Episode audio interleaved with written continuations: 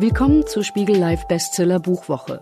5 Tage lang widmen wir uns besonderen Autoren dieses außergewöhnlichen Literaturherbstes. Diese Woche beginnt die Frankfurter Buchmesse. Weil sie weitgehend digital stattfindet, hat die Spiegel-Kulturredaktion für sie spannende Schriftsteller ins Podcast-Studio eingeladen. Am Tag der Aufnahme gab es kein Entkommen vor unserem zweiten Gast. Bas Kast zierte das Cover einer großen Illustrierten. Aber in Zeiten der Corona-Masken war es so leichter für ihn, inkognito zu uns ins Studio zu kommen. Doch wer ist der Bestsellerautor wirklich? Coverboy, Ernährungspapst oder Literat? Bas Kast hat gerade seinen Debütroman Das Buch eines Sommers vorgelegt. Welchen Traum lebt er? Mit Spiegelredakteur Nils Minkmar spricht er darüber im Podcast. Herzlich willkommen, Bas Kast. Ja, schön hier zu sein. Das letzte Mal trafen wir uns, oder eine der letzten Male trafen wir uns auf der Buchmesse, auf der Bühne. Mhm. Und durch Corona müssen wir das eben verlagern auf einen Podcast. Das heißt, wir treffen uns live, aber die Zuschauerinnen und Zuschauer, Hörerinnen und Hörer, Leserinnen und Leser erleben uns hier per Podcast. Eine neue Form. Hören Sie selbst viele Podcasts? Ja, ich bin ein großer Fan. Ich mag vor allem die lange Form. Also ich habe es oft so, dass ich mich abends ins Bett lege, Kopfhörer drauf und ja, dann mit so einem längeren Podcast, der so über Stunden geht, dann so langsam einnicke. Ja, genau, das so lange wollen wir es nicht machen. Wir hoffen auch, dass die Leserinnen und Leser und Zuschauerinnen und Zuschauer und Hörerinnen und Hörer wach bleiben. Ja, na, das Schöne an diesem Podcast ist ja, dass echte Gespräche entstehen und im Gegensatz zu einem Interview. Ein Interview ist kein echtes Gespräch und das ist unangenehm, finde ich. Und ein Gespräch ist angenehm. Weil man die Interviews ja auch nochmal redigiert oft, ne? Also im Deutschen zumindest werden die ja nochmal autorisiert und dann. Ja, aber es ist auch mehr sozusagen eine Interviewform, die kein echtes Gespräch, also die Kürze, wenn ich zum Beispiel 2 Minuten, ja, soll ich über meinen Roman oder mein Buch, was ich 3 Jahre lang recherchiert habe, reden, dann weiß ich von vornherein, das wird kein echtes Gespräch, oft besteht auch kein echtes Interesse. Ja. Es gibt keine Chance für Nachfragen, Nachbohren, solche Sachen. Und dann ist das so eine künstliche Situation, wie es auch oft in TV-Talkshows oder so ist. Das ist so eine Simulation von einem Gespräch, aber kein echtes Gespräch. Mhm.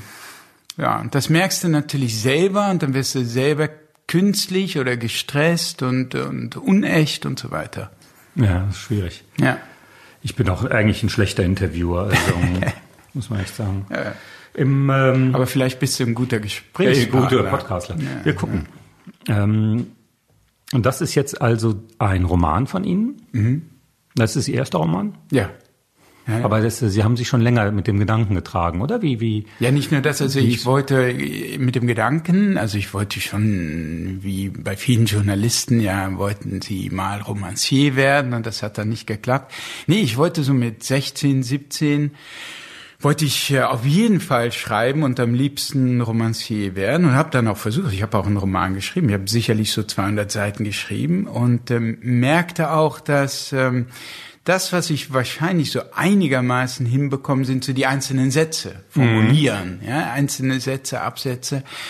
Aber ich hatte das Gefühl damals und dann noch lange später, als ich es nochmal versucht habe, ich habe, so platt gesagt oder hart gesagt, nicht wirklich etwas zu sagen.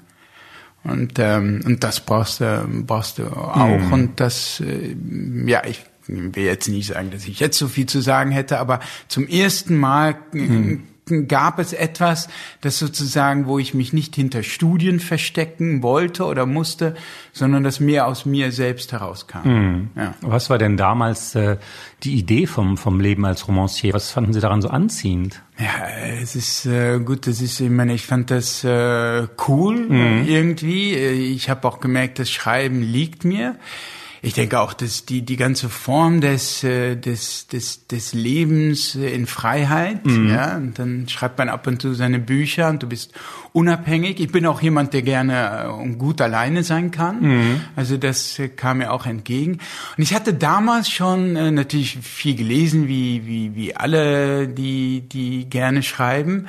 Und damals war ich ein großer Fan, bin es heute noch, von Hans Magnus Enzensberger. Ah ja, Und mein Vater, der arbeitete damals beim Goethe-Institut Und Enzensberger, und die machten zusammen ein Lehrwerk. Und Enzensberger, also mein Vater war Didaktiker, und Enzensberger schrieb sozusagen eine progressiv komplizierter werdende Geschichte für Deutsch als Fremdsprachler. Und die haben sich natürlich öfters dann getroffen, und dann bin ich auch mal mitgekommen. Und für mich war das so der Schriftsteller schlechthin, obwohl er, glaube ich, nie einen echten Roman oder so geschrieben hat, aber alles andere. Und ich fand den total beeindruckend und faszinierend, auch als Person dann. Und das hat nochmal natürlich so, ja, diese Vorstellung vom Romancier so romantisiert, oder vom Schriftsteller Dasein romantisiert. Von ihm übrigens, ich habe ja im Roman auch diesen Begriff und diesen Onkel, der so ein Schriftsteller ist, in dem Roman als Figur. Und da fällt auch der Begriff Sprezzatura. Sprezzatura. Ja, also was, das heißt ja dann sozusagen mühevolle Sachen leicht aussehen lassen. Und diesen Begriff habe ich tatsächlich von Enzensberger. Ah, ja. Und ist sicherlich ein Lebensideal auch von ihm. Ja, so eine gewisse Leichtigkeit. Die Mühe, die man sich macht, nicht nach außen dringen zu lassen. Aber das ist ja auch ein bisschen dann schon wieder der Gegenstand von Ihrem schönen Roman, den ich jetzt auch schon gelesen habe. Wann haben Sie denn den geschrieben? Auch in einem Sommer, oder ging das über? War das ein Prozess, so etwas zu schreiben? Na, das hat ungefähr ein Jahr gedauert. Ja. Also es war letztes Jahr im Mai oder so, habe ich so die ersten Buchstaben wirklich zu Papier oder in den Computer gebracht, und dann kam noch ein Kind dazwischen. Also ich bin ja mittlerweile, habe ich 3 Söhne. Herzlichen Glückwunsch. Ja, danke. Und das war auch eigentlich gar nicht so schlecht, dass ich es dann mal habe liegen lassen, denn es war auch so, dass mir der Anfang nicht gefiel. Also nicht nur mir gefiel der Anfang nicht, sondern auch meiner Frau nicht, der Lektorin auch nicht. Und ich dachte, ich habe jetzt keine Lust mehr, an diesem Anfang rumzudoktern. Ich schmeiß den ganz weg und mache ihn ganz neu. Und dann kam also mein Sohn, das war dann mittlerweile schon so der November letztes Jahr, und ja, wie man das halt macht in den ersten Wochen, bist halt doch sehr viel beschäftigt, schlichtweg mit Tragen auch. Und während des Tragens, ich habe dann wochenlang nicht geschrieben und dann wirklich nur fantasiert, wie mache ich diesen Anfang neu. Wissend sozusagen jetzt mit dem Wissen, wo soll das Ganze auch sich hinentwickeln. Das war mir ja zu dem Zeitpunkt dann auch klarer. Sehr schön ist der, ich finde den Anfang sehr gelungen, weil sie sich da die Figur sich zurückerinnert an sein Ich, also mit 17, 18 und den großen Liebeskummer, und dann eben diese erste Begegnung mit dem Onkel, der ihm dann so ein bisschen die Welt zeigt. Ist das auch alles ein bisschen eine autobiografische Episode? Also diese Anfangsepisode ist also die ich auch wirklich dann neu geschrieben habe, nachdem sozusagen in der, also das war wirklich das, worüber ich lange fantasiert habe, während mein dritter Sohn da, während ich den geschuckelt habe, und das war einfach, ich wollte da eine Szene sozusagen, das pralle Leben, so diese Gefühle, sie ist ja auch vielleicht für manche an der Grenze zum Kitsch wiederum. Dieser Anfang, weil es sozusagen, ich wollte das volle Leben, das Jugendliche empfinden, war da auch sehr, denke ich, ich hätte das, denke ich, nicht schreiben können, zum Beispiel ohne dem Buch von Wolfgang Herrndorf. Ja, Tschick. Weil der Tschick ist ja auch so eine Jugendroman mit 2 Jugendlichen, die so ein bisschen durchgeknallt sind. Aber du hast halt diese Emotionen sind noch so stark, wenn du in dieser Pubertät bist oder jugendlich bist. Und dieses Gefühl, dass die Welt liegt mir zu Füßen, ja, und die Gefühle sind stark, der Liebeskummer haut einen ja auch wirklich um, wenn du 17 bist, mit einer Wucht, wenn die Freundin dich verlässt. So habe ich es jedenfalls erlebt, und diese Unmittelbarkeit der Gefühle und das Gefühl, dass das Leben geht jetzt los, das große Leben. Du kannst noch alles werden, und das wollte ich gerne vermitteln. Und das sind diese ersten 20 Seiten, die ich dann, oder 30 Seiten, die ich dann neu geschrieben habe. Und dann im Januar jetzt in diesem Jahr habe ich dann angefangen zu schreiben, also diesen Anfang neu zu schreiben.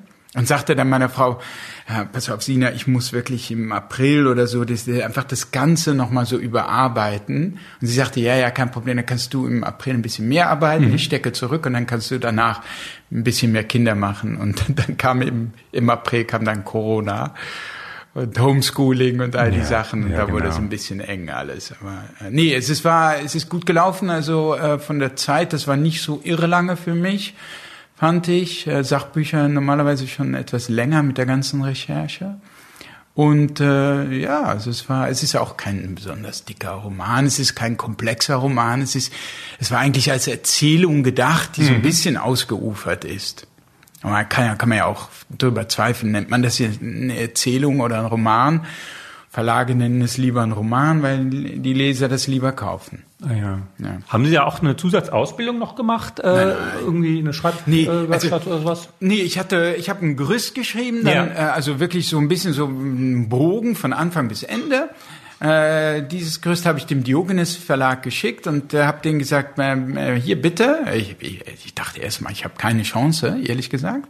Und war dann überrascht, dass sie sehr begeistert und offen reagiert haben. Dann habe ich sie getroffen, in Zürich sitzen die. Das ist ein toller Familienverlag. Dann habe ich gesagt, bitte geben Sie mir keinen Vorschuss, geben Sie mir einen Romankurs. Na, und da haben die gesagt, ja, das machen wir. Ah, ja. Ich habe also wirklich geguckt, haben die Lust, weil ich habe ihm gesagt, passen Sie auf, ich bin ein Sachbuchautor, ich brauche hier Hilfe, ich brauche, dass jemand die Geduld hat, mir das immer wieder zurückzugeben. Und haben Sie die? Ich habe das wirklich explizit gefragt. Und das kam wirklich emphatisch zurück sozusagen. Ja, wir wollen das machen. Wir geben Ihnen das. Was ja in der heutigen, ich weiß nicht, viele stellen sich vielleicht so diese Verlagsarbeit üblicherweise so vor, dass ein Lektor Zeit für dich hat und so. Das ist ja heutzutage nicht mehr so. Nee, das stimmt. Ja, das sind ja Projektmanager geworden, teilweise ausgelagert. Ausgelagert, ja. Keine Lektoren mehr im Verlag. Die werden dann eingemietet. Das ist alles wegrationalisiert. Man sieht es oft am Ergebnis. Ne? Da werden wahnsinnig viele Bücher auf den Markt geschmissen. Schlecht lektoriert, auch mit vielen Fehlern, Tippfehlern, Dings. Wenn man merkt, es hat einfach nicht nochmal jemand einfach nur schlicht gelesen, also, geschweige denn bearbeitet. Viele Redundanzen, viele Verlage. Es gibt ja eben einfach, der Markt ist ja so, dass wenige einzelne Bücher spektakulären Erfolg haben und die meisten haben keinen. Und deswegen viele Verlage einfach so mit Schrot schießen. Das heißt, die hauen einfach alles raus, was geht. Und das natürlich dann überhaupt nicht keine Mühe mehr investieren können, weil sie nicht mehr an das Produkt glauben, weil sie gar nicht auch wissen, was sie da haben, ob das gut ist oder schlecht. Ja, also ein bisschen eine bedauerliche Entwicklung, dass die Verlage wissen. Und leider ist es ja auch so, dass oft nur so Promis, Fernsehpromis oder andere Promis haben auch im Buchgeschäft nur eine Chance und dann kommt es auch nicht mehr in erster Linie auf den Text an, sondern dadurch, dass das Promi auf dem Cover ist oder so. Ja, und dann geht's um was anderes. Ne? Und ich meine, ja, also gut, jetzt sind Sie auch ein Promi, sind heute auf dem Stern, auf dem Cover. Und ist es natürlich interessant, dass Sie das Buch dass Sie da zu einem anderen Verlag gegangen sind. War das wirklich, um zu sagen, hier erscheinen meine Sachbücher? Und Diogenes ist ja auch bekannt für sehr liebevoll gemachte Bücher und für einen sehr speziellen Ton und ein spezielles Versprechen. Ja, also es war auch so der Chef von C. Bertelsmann, wo ich ja meinen Ernährungskompass gemacht habe. Es war ja ironisch, weil der S. Fischer Verlag wollte ja den Ernährungskompass nicht. Die haben ja gesagt, das können Sie vielleicht schreiben, das können wir aber nicht verkaufen, weil ich immer Psychologiebücher gemacht habe. Also musste ich einen neuen Verlag suchen. Jetzt war ich bei C. Bertelsmann und war dann schon ein bisschen erstaunt, dass der C. Bertelsmann-Chef sagte, so nach dem Motto in einem von mehreren Gesprächen, ja, also wissen Sie, Herr Kast, so Sachbuchautoren können keine Romane. Also das wollte ich schon mal. Und so mit der Haltung dachte ich, okay, also wenn das schon so anfängt, dann kann ich natürlich auch zu dem nach meinem Empfinden coolsten Belletristikverlag gehen, den ich am coolsten finde. Und eben der Diogenes Verlag war für mich bisher war gar nicht auf meinem Radar, weil die tendenziell keine Sachbücher machen. Sie öffnen sich jetzt langsam ein bisschen dafür, machen ein paar Sachbücher, aber traditionell machen die nur Belletristik. Das heißt, das war für mich so eine ferne Welt, aber ich habe es stimmt, die haben so einen bestimmten Stil, die haben glaube ich, etwas, sagen wir mal, weniger sozusagen hochtrabend, literarisch, sozusagen die Gegenkultur wäre die Surkamp-Kultur. Und dann gibt's diese Diogenes-Kultur, die sozusagen nicht so hochtrabend, literarisch sein will, sondern sozusagen, ich glaube, Diogenes will in erster Linie unterhaltsam sein. Also ich spreche jetzt, wie ich den Verlag wahrnehme, ne? Aber es gibt ja auch diesen Spruch, also jede Art zu schreiben ist erlaubt, nur die langweilige nicht. Ich glaube, es ist ein Zitat von Voltaire, dass das Motto ist vom Diogenes Verlag. Und ich habe gar nicht so weit gedacht. Ich fand einfach diese Bücher cool. Ich habe gemerkt, ich kann zu einem Diogenes-Buch greifen und so mit, ich habe so eine 90-prozentige Trefferquote, dass ich das einigermaßen mögen werde oder sogar sehr gern habe. Georges Simenon ist dort, ne, die Maigret-Romane, der Saint-Béde dort verlegt, die Martin Suter und Martin Suter, der ja extrem populär ist natürlich, aber auch die ältere Klassiker wie Raymond Chandler, Patricia Highsmith, die ich ganz cool fand auch, das ist eine gute Adresse. Ja, also das berühmteste Buch von denen ist sicherlich Das Parfüm von Patrick Süßkind. Ja, genau. Und dann der zweite berühmteste ist wahrscheinlich Bernhard Schlinks Vorleser. Ja. Das sind so die zwei Highlights, glaube ich, so vom Verkauf her. Bernhard Schlink, der ja auch jetzt kein gelernter Literat war, sondern Jurist. Und ja, das passt dann so ein bisschen. Patrick Süßkind, der auch in vieler Hinsicht ein Einzelgänger ist. Auch, und, der ja auch viele Verlage ihn abgelehnt hatten und der hat ja auch danach auch nie wieder einen Roman geschrieben. Der hat das einmal gemacht. Der ist ja auch verschollen sozusagen. Der ist nicht gerne in der Öffentlichkeit. Man weiß kaum, wie er aussieht. Also das war eine merkwürdige Gestalt. Ich habe ihn neulich getroffen. Ich kann in München lebt er. Kann es eben ausrichten, dass sie ihn für verschollen halten. Und ihr Buch reiht sich da, finde ich, sehr schön ein. Also der Roman hat ja auch immer so ein gewisses Versprechen, einem andere Welten zu erschließen. Und finde ja, viele Romanautoren sind so große, oft gerne so Weltstifter und wie sagen man, Rushdie und sagen, ich erschaffe die Welt hier ganz neu mit der Kraft der Literatur als eigenständige Macht, mit so ein bisschen atlantischen und demiurgischen Ansatz, den haben sie nicht, aber es eröffnet natürlich schon innere Welten und ich glaube, das wird bei vielen Menschen was zum Anklingen bringen, auf jeden Fall bei mir, weil es geht eigentlich so ein bisschen auch um die Kraft der Träume. Das ist ja so ein Motiv, was sich so ein bisschen da durchzieht, ne? Träume erstmal, was hat man für Ziel im Leben, wie möchte man gerne leben, also so im alltagssprachlichen Verständnis, aber auch ganz konkret um die Träume, die wir nachts haben.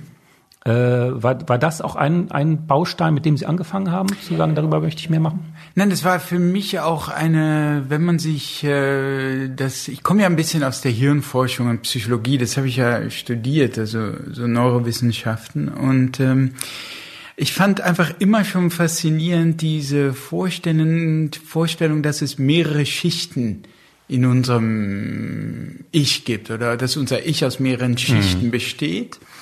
Und wir unterhalten uns jetzt sozusagen auf einer Ebene mit einer Schicht. Das ist die Schicht der rationalen Sprache. Vorwiegend unterhalten wir uns auf diese Weise. Und es ist auch zugleich die Schicht, die die meiste Anerkennung findet. Rationales Reden, das wird ja auch geschult, ne? Also rationale Sprache und Rechnen ist das, worauf die Schule sehr abhebt, im Gegensatz jetzt zum Kindergarten. Das ist die Art und Weise, wie wir uns ausdrücken. Das ist die Sprache, die wir am meisten ernst nehmen. Rationale Argumente. Und doch ist das nicht die einzige Sprache, die unser Gehirn spricht. Unser Gehirn spricht, also wenn man so will, eben auch in Bildern, in Gefühlen, in Ahnungen und eben in Träumen. Und diese möchte ich sozusagen, ich denke, dass es nicht schaden kann, auch diese Sprache auch wirklich ernst zu nehmen, weil sie uns etwas darüber verraten, was unser Ich im Innersten will. Und manchmal lässt sich dem mit rationaler Sprache nicht so gut beikommen, sondern besser eben mit Bildern und auch konkret mit einem Traum, sei es mit Tagträumen oder sei es mit einem nächtlichen Traum. Und so spielt dieser Traummodus, dieser Aktivitätsmodus des Gehirns namens Traum auch im Buch eine Rolle, als da sozusagen Wahrheiten über das eigene Ich zum Vorschein kommen, die im Alltag, im hektischen Alltag, im Stress des Alltags eher verborgen bleiben. Das ist so ein bisschen das, worum es geht für mich. Das ist natürlich höflich ausgedrückt. Ihr Protagonist ist ja nicht nur der Stress, sondern er hat ja auch ganz andere verliert ja seine Ziele auch aus den Augen. Ne? Das muss man, wir begleiten da praktisch einen Mann von seiner Jugend in einer Episode mit einer verflossenen Liebe, wo er dann den für ihn sehr wichtigen Onkel trifft, Valentin, und der ihm bestimmte Lebensweisheiten mitgibt. Die vergisst er dann aber auch ein bisschen, könnte man sagen, weil er Karriere machen will, weil er das Erbe des Vaters fortführen will, weil er auch Geld machen möchte, und aus solchen Interessen und anderen verdrängt er eigentlich, wo eigentlich das Glück auch liegt, ein bisschen pathetisch ausgedrückt, kann man es? Ja, was seine wahren Interessen sind, seine tiefsten Träume, die Bedürfnisse, die er hat, die er gerne verwirklichen möchte, Teile seines Ichs oder vielleicht wahrere Teile, wirklichere Teile seines Ichs, die er nicht gelebt hat. Und die gehen im Stress unter, auch in dem Karrieredruck, unter dem er steht oder sich selbst auch setzt. Ja, und dann dann stirbt eben sein geliebter Onkel Valentin, wo Enzensberger so ein bisschen auch Vorbildcharakter hatte. Bei diesem Strohhut auch, ja. Ja, genau, bei dieser Figur mit Sprezzatura und so weiter. Der stirbt und er erbt dessen Villa, und jetzt kommt es zu dieser Auszeit, zwangsweise in dieser Villa, irgendwo weit weg, auch so ein bisschen in so einem Fantasieland mit Wein, Gegend, wo ich auch selbst aufgewachsen bin. In meiner Fantasie, ich komme ja selber aus einer Weingegend in der Pfalz. Und in dieser Auszeit besinnt er sich im Grunde auf das, was ihm wirklich wichtig im Leben ist. Das ist auch die Konfrontation natürlich mit dem Tod. Und für mich hatte dann geradezu, als dieser Corona-Lockdown kam, also wie gesagt, mein Buch war da praktisch fertig, als der Lockdown kam, fand ich mich plötzlich selbst in so einer Situation wieder. Erstens mal diese Konfrontation mit dem Tod, wirklich in einem sehr konkreten Sinne mit dem Virus. Aber dann auch diese Auszeit, diese Rückbesinnung auf die Familie. Ich saß dann da mit meinem Sohn die ganze Zeit, mit meinem ältesten Sohn, Homeschooling. Ja, und auch überhaupt diese einkehrende Ruhe, die dann stattfand. Es war also seltsam zu erleben, dass das, worüber ich gerade geschrieben hatte, dann tatsächlich in ganz anderer Form dann, auch sehr viel negativer größtenteils, eintrat. Ja, und das... darüber geht es ein bisschen. Und es ist eigentlich so eine Einladung an den Leser natürlich dann auch, nochmal über das eigene Leben nachzudenken. Tue ich das, was ich gerne tun möchte? Gibt es was anderes, was ich vielleicht lieber tun würde? Oder wie ist das dann auch wirklich konkret am Ende meines Lebens? Ja? Wenn ich 80, 90 bin, blicke ich dann zurück und sage, verdammt nochmal, das hätte ich wirklich gerne mal ausprobiert. Dann, wenn es zu spät ist, wäre es nicht vernünftig, da jetzt mal drüber nachzudenken. Das ist so ein bisschen, war für mich auch ein wichtiger Aspekt, einfach diese auch wieder hier bewusst machen nochmal von etwas, was man eigentlich ja schon auch weiß. So, aber sehr schön, weil zugleich kann alles werden, das stimmt. Zugleich hat man natürlich, wie man heute sagen würde, keinen Plan, sozusagen, wo es so hingeht. Ja. Und da ist ja diese Figur des Onkels, kommt dann ins Spiel, die ich auch wirklich sehr gelungen finde, weil das auch nochmal betont, sozusagen diese Verantwortung, die man hat, die diese ältere Männer sozusagen haben. Das wird ja, diese Onkels gibt's ja nicht mehr so häufig, dachte ich mir dann. Also, oder dass Männer, so wie eben dieser Onkel in dem Buch sagt, ich habe mir das schon überlegt, dass ich mal in diese Rolle komme, weil ich einen Neffen habe und so. Und wenn du mal größer bist, dann wollte ich das dir gerne ein paar Sachen mitgeben auf den Weg. Ja, diese Rolle des Mentors meinst du? Diese Rolle des Mentors. Ja. Und das machen natürlich so wenige Ältere noch. Ab und zu, und das fand ich schön, dass auch so jemand, ne, man hat ja immer die Kleinfamilie, Vater, Sohn und so, das sind so Themen, aber sowas wie Onkel, Neffe, diese größeren Familienverwandten, die ja oft wahnsinnig wichtig sind biografisch, das fand ich toll, dass so eine Figur kommt. Ich hätte natürlich auch gerne so einen Onkel gehabt, ja, so einen, wer hätte nicht gerne so einen, der so cool ist, der das Leben genießt, der dann auch Erfolg hat mit seinem Hobby, im Grunde mit dem Schreiben und so. Ja, das ist so eine Fantasiefigur, ne? die man gerne selber gehabt hätte, aber nicht hatte. Und Ja, mir gefiel natürlich dieser Onkel auch. Und er hat ja auch diese Züge von Enzensberger in meiner Fantasie, ne? Mit diesem Sprezzatura, dieser Leichtigkeit. Umso sympathischer. Und dass die Hauptfigur, der Vater, sich dann auch Vorwürfe macht, warum habe ich jetzt meinen eigenen Sohn nicht mit diesem Onkel quasi in Verbindung gebracht? Mhm. Also inwiefern fülle ich denn diese Rolle aus? Ja, das sind zwei unterschiedliche Brüder. Ne? Ich meine, mein Vater hatte auch einen Bruder. Mhm. Da war auch diese Konstellation auch so ein bisschen. Ne? Der eine, der Vernünftigere, mein Vater sicherlich. Und der Jüngere, mehr so der Spinner. Ne? Das war so, diese Konstellation kommt so ein bisschen auch aus meiner Familie. Auch mein Onkel, der Kleinere, also der Spinner, der auch in der Schule immer Probleme hatte, aber immer vom großen Wurf geträumt hat. Okay. Der große Wurf kam nie. Also der kam nie. Im Buch habe ich ja dann die Chance, meinem Onkel den großen Wurf zuzuspielen. Und insofern ist ja auch der Roman oder die Literatur ist ja auch so eine Art von Korrektur der Wirklichkeit. Ja, natürlich. Ja. Und lebt Ihr Onkel noch? Der ist tatsächlich auch gestorben. Nein. Der lebte auch tatsächlich in dann zuletzt in einem Haus in einem Weingebiet in der Pfalz, wo wir ja auch alle herkommen. Und der ist ziemlich früh an einem Herzinfarkt gestorben. Ja. Sehr plötzlich auch. Ja, aber es ist natürlich, man fühlt dann mit den Figuren ja auch mit. Das ist ja in dem Roman auch sehr schön geschildert, wie der Sohn oder die Hauptfigur gar nicht, der ist ja gar nicht unsympathisch oder so, aber trotzdem so eine Mühle, wie man das so nennt, gerät. Und im Prinzip, auch weil er seinem Vater da was beweisen will, der Vater schon gestorben ist und er möchte ihm eigentlich die Firma retten, die weiterführen, das besser machen und arbeitet sich eigentlich an Idealen ab, die gar nicht seine sind, sondern hat da so einen schwierigen Vater. Das ist bei vielen Männern auch gerade immer ein großes Thema, ne? Das ist dieses Vaterideal. Oder immer wieder mal trifft man Männer, die sagen, ich möchte meinem Vater das und das gerne mitteilen und das sagen, was nicht mehr möglich ist. Und ja, ich denke schon. Also ich meine, ich habe auch dieses Gefühl, dass lange oder immer noch dieses Gefühl, dass zum Beispiel bei mir das Schreiben in sehr direktem Sinne mit meinem Vater zusammenhängt, den ich immer lesend und schreibend erlebt habe und der auch ein Buch über das Schreiben geschrieben hat. Bei uns gingen dann auch teilweise so Schriftsteller, insbesondere er hat sich auf Jugendliteratur konzentriert. Und ging so Schriftsteller, kam vorbei, also Christine Nöstlinger war er dann Fan von und so.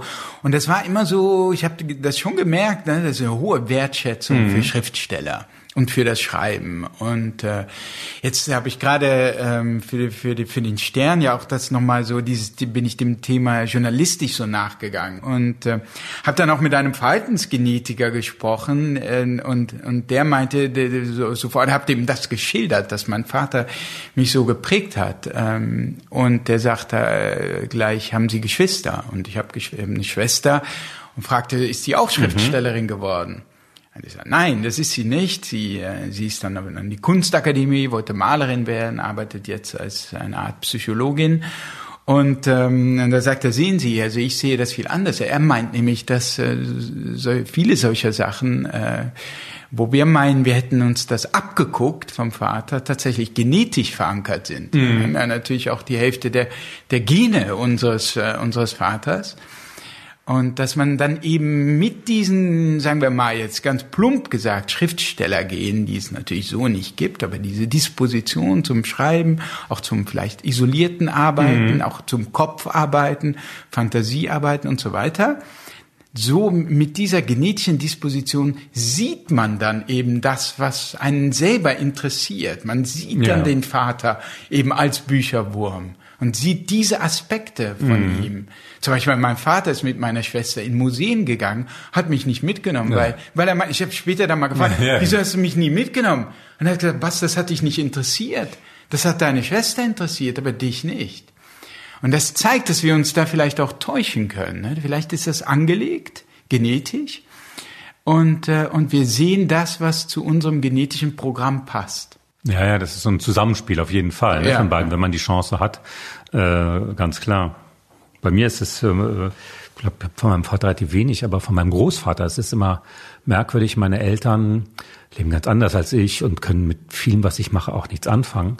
Aber meine französischen Großeltern könnten eigentlich jeden Abend bei uns so ankommen und die würden genau verstehen, sozusagen, wie ich lebe, wie wir leben, wie die Kinder leben, wir reden über Politik, wir reden über Medien und so. Das war genau ihr Ding und so in der Familie, immer Abendessen und so.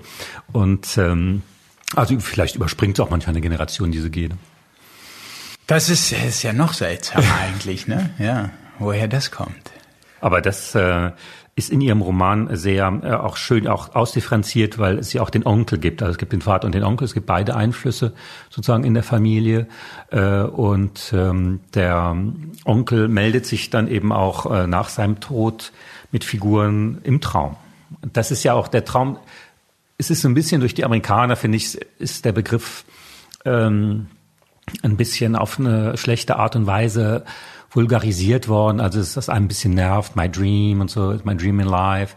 The American Dream. Genau, American Dream. Und das ist manchmal immer so ein bisschen, also bei mir wirkt das dann schnell mal Skepsis, aber wenn man denkt, dass das auch in der Bibel und in vielen anderen ganz alten Texten wird ja mit dem Traum viel gearbeitet, um das Publikum zu erreichen, auch zu sagen, ich habe geträumt und so. Das war ja sozusagen lange vor... Ja, auch so eine Orakelfunktion. Ja, oder? Genau. Ja. Links, lange auch vor Freud. Also Freud war ein bisschen Übersetzer, der gesagt hat, das hat schon eine Bedeutung. Könnt ihr euch mal mit beschäftigen. Und aber auch Nietzsche, lange vorher war das wirklich ja echt ein Massenmedium, dass man Träume erzählt und was schildert und alle haben das verstanden. Ja. Und das finde ich schön, dass der Roman sich das so wieder traut, eigentlich hier dem doch eine wichtige Rolle zukommen zu lassen. Und die Ehefrau bringt praktisch diesen wissenschaftlichen Aspekt rein, zu sagen, ja, schaut mal rein. Ja, genau. Ich dachte, ich muss ja das irgendwie dann vorbereiten, dass diese Hauptfigur auf eine Art von Traumcharakter stößt oder so, und dass im Verlauf der Geschichte der Traum eine so große Rolle spielt. Dachte ich, ich muss ja den Leser irgendwie vorbereiten. Das ist überhaupt, finde ich, eine total interessante Erfahrung. Vielleicht ist das für andere trivial, aber für mich war es ja unheimlich wichtig, ist mal zu lernen, sozusagen das Handwerk des Romans. Ne? Und meine Lektorin hat mich ja auch irgendwann darauf hingewiesen, sie sagte, Herr Kaste, der Unterschied zwischen echtem Leben und Roman ist, im Roman ist nichts Zufall. Und mir ist in dem Moment ein Licht aufgegangen, natürlich, deshalb lesen wir ja auch Romane, weil die wirkliche Welt da draußen oft so wenig Sinn ergibt, ja, wie dieses Virus zum Beispiel, Corona, das ganze Leid ergibt ja gar keinen Sinn. Es gibt ja nicht am Ende sozusagen einer Geschichte, gibt's irgendein Happy End oder sowas. Das gibt's nur in Geschichten, ne? Das alles, was, wenn da eine Figur auftaucht, dann kommt die später auch wieder. Wenn hier so Fährten gelegt werden, dann wird das weitergesponnen. Und das ist eben der Unterschied zu einer Geschichte, ne? So, und jedenfalls in diesem Kontext musste ich natürlich auch diese Dimension, dass der Traum später so eine wichtige Rolle spielt in dieser Geschichte, wollte ich die irgendwie vorbereiten, dass der Leser darauf vorbereitet wird. Und eben meine Hauptfigur, dieser Nikolas, dieser Geschäftsführer, liest also dann irgendwann mehr oder weniger zufällig einen Artikel seiner eigenen Frau, liegt halt da auf dem Tisch, ne, und sie ist Wissenschaftsjournalistin und sie schreibt eben über den Traum. Und das ist natürlich ein Artikel, wie ich ihn hätte schreiben können. Ja. Das wäre ja ein tolles Thema für mich als Sachbuch, als Wissenschaftsjournalist gewesen. Oder ich denke, ich habe sogar auch Artikel über den Traum geschrieben. Das heißt, es war sozusagen ein Teil von mir, den ich da in die Ehefrau hineinprojiziert habe. Also ich habe ja immer versucht, bei der Arbeit an dem Roman, es mir so leicht wie möglich zu machen und über die Sachen zu schreiben, über die ich mich auskenne, weil mir schon bewusst war sozusagen, dass das Romanschreiben an sich schon schwer genug für mich ist. Es hat wie beim Gehirn, wie Sie sagen, mehrere Schichten, finde ich. Ich finde, es arbeitet auch schon in einem. Also es gibt schon viele Momente, wo man sich denkt, es ist natürlich auch dann ein Buch, was auch Männer, wie man schon sagt, in den besten Jahren auch mal lesen könnten, solange so wie wir noch Zeit ist. Und weil das schon sehr viel auch dann in Frage stellt. Ne? Das fand ich auch beim Ernährungskompass, dass es da auch immer noch eine zweite Ebene gibt. Und das ist auch hier die Ebene sozusagen, was sind eigentlich die Werte in der Gesellschaft, die uns nahegelegt werden. Was ist eigentlich wichtig? Corona hat das ja auch nochmal unterstrichen und so. Was ist ja im Grunde dass wir da wie ihr Protagonist manchmal da um die Welt im Flugzeug kaum noch wissen, wohin und dreimal die Woche und so, wenn man das eben so macht, ja, weil das so sein muss, wenn man denkt, die Welt bleibt stehen, wenn ich jetzt nicht jeden Abend noch 10 E-Mails beantworte und so. Also diese Art von des Alltags so im postmodernen und digitalen Kapitalismus, die wird da doch schon sehr kritisiert, das muss man sagen. Und der Traum ist ja so ein bisschen eben so ein primitives Medium dagegen. Und auch dieser Wert, ne, des Geldes, also es gibt ja diese eine Szene, wo die Ehefrau, die ja wirklich sehr geduldsam ist, muss man sagen. Ich weiß nicht, ob alle Ehefrauen so viel Geduld hätten wie diese in dem Roman. Ja, das hat meine Frau übrigens auch gesagt. Ja. Valerie, die kommt ja ein bisschen nach meiner eigenen Frau, aber meine Frau hat auch gesagt, also was, es ist vielleicht ein bisschen eine idealisierte Frau. Aber es gibt schon den Moment, wo der Mann sagt, diese klassische Rolle, ja Moment, ich muss ja hier. Ja, genau. Also es gibt diesen Moment, das ist, denke ich, auch eher so, um seine Schwäche bloßzustellen, dass er meint, obwohl sie das gar nicht braucht. Sie hat einen tollen Job als Wissenschaftsjournalistin bei diesem wirklich hoch angesehenen US-Wissenschaftsmagazin Science. Trotzdem hat er es in sich, dass er meint, sie versorgen zu müssen. Sie und die Familie sozusagen als Familienoberhaupt oder was auch immer. Und da will ich auch so ein bisschen spielen mit dem Gedanken, dass er sozusagen schon so von der Villa träumt. Die Villa gibt's ja dann auch wirklich. Weil irgendwann fand ich halt dieses Spiel reizvoll, die Verquickung von Fantasie und Wirklichkeit. Das geht ja die ganze Zeit dann durcheinander. Also der kleine Junge, sein Sohn, liest ja ein Heft, wo eine Villa drin vorkommt. Sie fahren tatsächlich zu einer Villa. Wie hängt jetzt das miteinander zusammen? Und dann gibt's eine Geschichte, wo der Mann angeblich von der Villa auch träumt, die er seiner Familie bieten will und so weiter. Das war also ein bisschen da, auch so ein bisschen, um nochmal mit dieser Villa zu spielen, die mal real ist, mal Fantasie ist. Das fand ich halt reizvoll irgendwie. Und ja, aber genau, es ist dieses, was ich vielleicht auch tief in mir selber drin spüre, so eine Verpflichtung oder eine Verantwortung und was auch zurückführt zu mir sozusagen, sich nicht zu trauen, dann auch mal einen Roman zu schreiben, der riskant ist, wo ich nicht weiß, wird sich das verkaufen oder nicht. Sondern dann wirklich dann eher Journalismus zu machen und Sachbücher zu machen, auch eben aus einer Verpflichtung heraus, weil ich weiß, ich habe eine Familie und ich bin dafür auch finanziell verantwortlich. Obwohl natürlich meine Frau hat einen tollen Job als Wissenschaftlerin an der Universität und wir sind nicht von meinem Geld abhängig. Trotzdem spüre ich das in mir. Und das mag atavistisch sein oder irgendwie archaisch oder auch dem Feminismus irgendwie nicht passen. Aber das ist, es wird, glaube ich, auch nicht sozusagen, ich meine, gut, sie gibt ja auch ihr Kontra in dem Buch. Ja, dazu. Genau. Die Frau gibt ja ihr Kontra dazu. Das ist ja eine schöne Stelle, wo die sagt, habe ich das je von dir verlangt eigentlich? Ne? Aber sie will das gar nicht. Das, genau, ne? Sie versteht, sie sagt ja auch, das ist irgend so ein Männerding oder so. Sie versteht das gar nicht, dass er das hat. Es wird auch klar, dass das nicht nötig ist. Sie wirft ihm dann auch ein bisschen vor, dass es immer nur um seine Arbeit geht und er nur das wahrnimmt. Und dabei unglücklich ist. Ich meine, das ist ja vielleicht auch noch ein Faktor, dass man sagt, wenn es wirklich deine Passion ist und du da immer dann gut gelaunt und davon schwärmst, ist es nochmal was anderes, als wenn du das Gefühl hast, du führst einen Auftrag aus von deinem verstorbenen Vater oder von anderen Sachzwängen, was die Kollegen, die Investoren, in dem sich das so zu Herzen nimmt und er löst das ja, indem er seinen Freund und Mitarbeiter zum Partner macht in der Firma. Ja, das ist dieses Buch eröffnet doch, das ist doch wie so ein Flur mit sehr vielen Türen, finde ich. Also es kommt so leicht daher, immer mit so einem schon einen Sommer im Titel und dann, je mehr man drüber nachdenkt, kommt so eine Schicht nach der anderen. Das hat mir eigentlich sehr gut gefallen.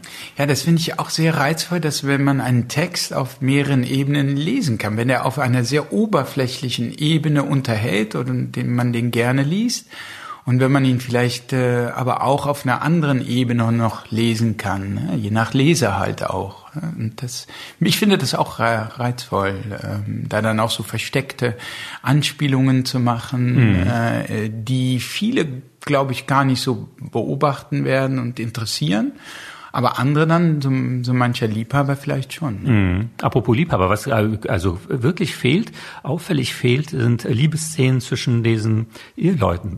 Zwischen den Eheleuten. Kann natürlich am Ehe. Ja, das ist so, vielleicht bin ich auch verklemmt sozusagen in der Hinsicht. Ja, bin ich vielleicht auch ein bisschen verklemmt in der Hinsicht, sozusagen das dann so aufzuschreiben. Ja, ich müsste mir dann, ich stelle mir dann natürlich mich mit meiner Frau vor. Die müssen natürlich auch, die schlafen auch immer in getrennten Betten, also ja, gut, das zu ist unterschiedlichen Zeiten. Gut, das ist, Moment. Die schlafen anfangs in getrennten Betten, weil ich natürlich das signalisieren wollte, da ist was zerrüttet in diesem Verhältnis. Und im Laufe der Geschichte kommen sie ja auch da zusammen. Ja. Das immer näher. Wird angedeutet, und dann gibt es auch eine sehr dezente Sexszene. Ja. Sehr dezent. Aber es ist. Also das Stadium der jugendgefährdenden Schriften wird nicht überschritten. Also es ist für Fans von 50 Shades of Grey ist es wahrscheinlich nichts. Aber es ist alles eben in der Andeutung. Ich meine, so eine Erotik muss ja auch nicht immer sozusagen so explizit sein. Ja, man kann sich das vorstellen. Ja. Und es gibt ja diese Listen vom Guardian mit den schlimmsten literarischen Sexszenen und so. Das ist natürlich auch mal sehr einschüchternd, wenn man das wird ja meistens wird das doch mit Hohn und Spott übergossen. Also sowas zu schreiben ist auch wirklich sehr schwierig. Ja, schon die hohe Kunst auch sicherlich. Also wie gesagt, auch da wahrscheinlich wollte ich es mir auch wirklich sozusagen, Schuster, bleib bei deinen Leisten. Ne? Aber es ist ja auch vielleicht nicht ihr letzter Roman, nämlich. Das, ich meine, das weiß ich im Moment noch gar nicht, ja, was ich als nächstes mache. Also der Kreis schließt sich, finde ich, ganz gut, weil Sie sagen am Anfang, bei Ihrem ersten Buch wussten Sie eigentlich nicht, was Sie zu sagen haben bei Ihrem ersten Romanversuch. Und jetzt ist es ja auch ein bisschen Roman übers Roman schreiben. Also ist halt ein unheimlich wichtiger, was ja jeder für sich dann ein bisschen ersetzen kann durch etwas, was er auch gerne oder sie in ihrem Leben machen möchte. Das ist ja jetzt nicht nur, sondern man kann auch denken, okay, es kann auch ein anderer Partner gewesen sein oder eine andere Stadt oder so, aber etwas zu realisieren, was man sich nicht traut und dass das doch mit den Jahren auch kommt. Also weil natürlich steht einem am Anfang die Welt offen, aber man hat noch keinen Plan, zum Beispiel, was man schreiben möchte. Und dann irgendwann durch seine Erfahrung auch in der Firma weiß er den Wert der Geschichten auch zu schätzen und der Fantasie. Ne? Das hätte er vielleicht vorher so gar nicht schreiben können. Genau, also in der Tat, ich hatte im Anfangsentwurf die Hauptfigur gar keinen Job. Es war auch nicht ganz konkret bestimmt, wohin er sich dann entwickelt. Aber das war mir dann zu leblos. Mhm. Und diese Romanaspekte wurden immer größer. Und irgendwann musste dann Farbe bekennen. Was für einen Job hat er? Und dann kam eben dieser Job, er als Geschäftsführer einer Pharmafirma. Und was will er konkret werden? Und dann habe ich eigentlich eher so zähneknirschend gesagt, okay, lass ihn ein Schriftsteller werden, weil er weiß, wie das geht. Das ist sein eigenes, sozusagen, das kommt aus deinem eigenen Herzen. Mhm. Darüber kannst du schreiben. Aber der Versuch ist natürlich immer wieder, das aufs Allgemeine zu bringen, sodass jeder sich diese Frage stellen kann, tue ich das, was ich wirklich tun möchte? Was gibt es an verborgenen Träumen in mir? Lohnt es sich nicht, dem ein bisschen mehr nachzugehen? Damit ich denke tatsächlich, dass viele von uns so in unserem Alter oft dann denken, das Leben ist so ein bisschen eine Art von Gefängnis und das gefällt mir zwar in vieler Hinsicht nicht, also zum Beispiel jetzt in meinem Fall jetzt nicht, aber mir gefällt die Beziehung jetzt nicht, in der ich stecke, aber was soll ich tun? So. Und mir gefällt der Job jetzt nicht, in dem ich stecke, aber was soll ich tun? Ja. Und ich finde, das ist ja auch sowas mit Corona, mit dem Lockdown. Mhm. Der Lockdown hat uns gezeigt, irgendwie früher dachte man, man muss für jedes Meeting in den Flieger steigen, das muss man face-to-face machen. Ja, plötzlich geht es auch ganz anders. Richtig. Plötzlich, wenn es sein muss, können wir uns auch ganz anders treffen. Plötzlich können wir ganz anders leben. Plötzlich geht es ohne dies und jenes und so weiter. Und im Grunde schaffe ich ja auch in meinem Roman diese Auszeit, die einen sozusagen eben wieder so fragen lässt. Ist es wirklich so, wie ich lebe? Ist es wirklich so ein Gefängnis? Gibt es da wirklich keine Alternative? Und die Änderung, die dann stattfindet, ist ja auch nicht von einer Radikalität, dass man sich sozusagen vollkommen auf einer einsamen Insel oder so verabschiedet oder so. Das ist eine durchaus moderate, kompromissbereite Änderung. Genau, ja, das ist auch wichtig. Das war mir das war mir immer auch wichtig, dass er jetzt nicht plötzlich vom Geschäftsführer, jetzt wird er nur noch Dichter und arbeitet er da irgendwie in der Villa vor sich hin, sondern das ist auch da zu einem einigermaßen realistischen Kompromiss kommt und auch ein bisschen offen lässt. Verfolgt er jetzt dieses Schreiben weiter oder Kinderbücher spielen ja auch eine wichtige Rolle. Das ist interessant, weil Sie es vorhin mit Ihrem Vater erwähnten. Mhm. Der Kinderliteratur, das spielt ja da auch, dass er die Geschichten hier mit seinem Sohn erfindet und das zusammen, das hat auch einen hohen Stellenwert. Oder? Ja, absolut. Weil das ist der Untertitel vom Roman lautet ja, Werde, der du bist. Und ich hätte diesen Roman, und da kommen wir auf dieses, was hast du eigentlich zu sagen? Ich hätte den Roman ohne meinen Sohn nicht geschrieben. Ich hätte einfach gar nicht das Bedürfnis gehabt. Und es ist also wirklich ein Roman, wenn man so will, es klingt ein bisschen pathetisch, eins zu eins ist es das auch nicht, aber für ihn.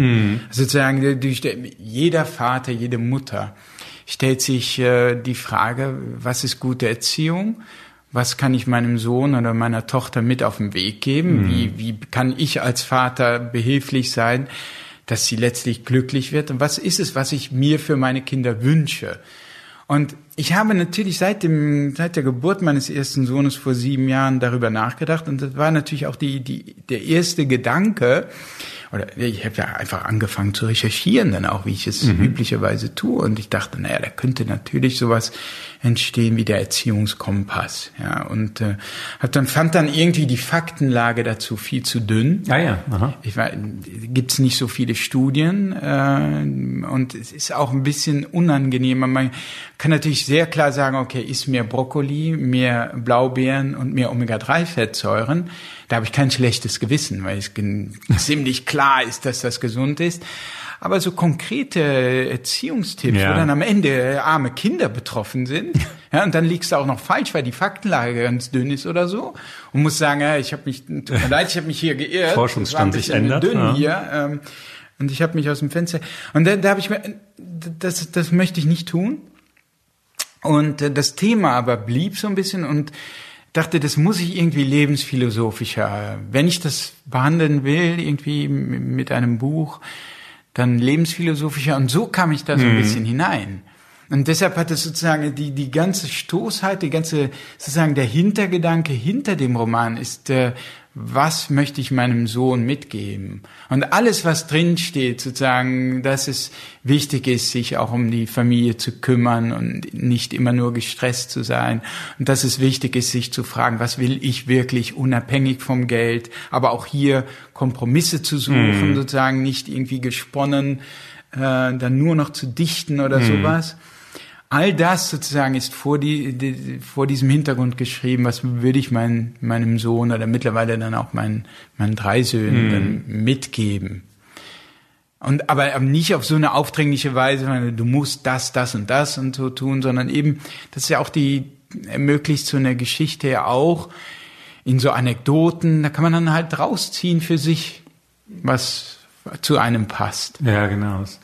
Ja, das sind alles so Ebenen, finde ich, die Ihr Roman da anklingen lässt, ne? Solche Seiten. So könnte nicht alles anders sein und so ein bisschen ohne, das gefiel mir auch schon beim Ernährungsberater so gut, eben ohne, es hat so einen kleinen revolutionären Impuls, aber jetzt ohne völlig utopisch oder sondern so Schritt für Schritt die Dinge zu verändern. Und das ist hier eben auch ein Weg, ne, der beschrieben wird. Mhm. Hat mir sehr gut gefallen. Ja, es ist natürlich auch eine Erinnerung für mich selber. Ne? Es ist ja, ich meine, ich selber leide ja auch sozusagen, ich bin ja ein Teil dieser Gesellschaft und damit auch ein Teil sozusagen des Problems und spüre ja auch in mir selber diesen Druck und die Unfähigkeit, den Moment auszukosten. Immer schon, das auch immer bei einem Buch, ich schreibe ein Buch und denke im Grunde schon, wenn das fertig ist oder wenn sich schon der Schluss schon nähert, denke ich an, was kommt jetzt als nächstes? Was kommt? Und man denkt dann immer sozusagen, wenn du das nächste hast, dann bist du glücklich, Bas. Ja, dann hast du echt das geleistet, was du immer schon leisten wolltest. Nur das ist natürlich eine Illusion, weil wenn du dort angekommen bist, bist du schon wieder beim wiederum nächsten Projekt. Und irgendwann muss es mal aufhören, denn irgendwann ist Schluss.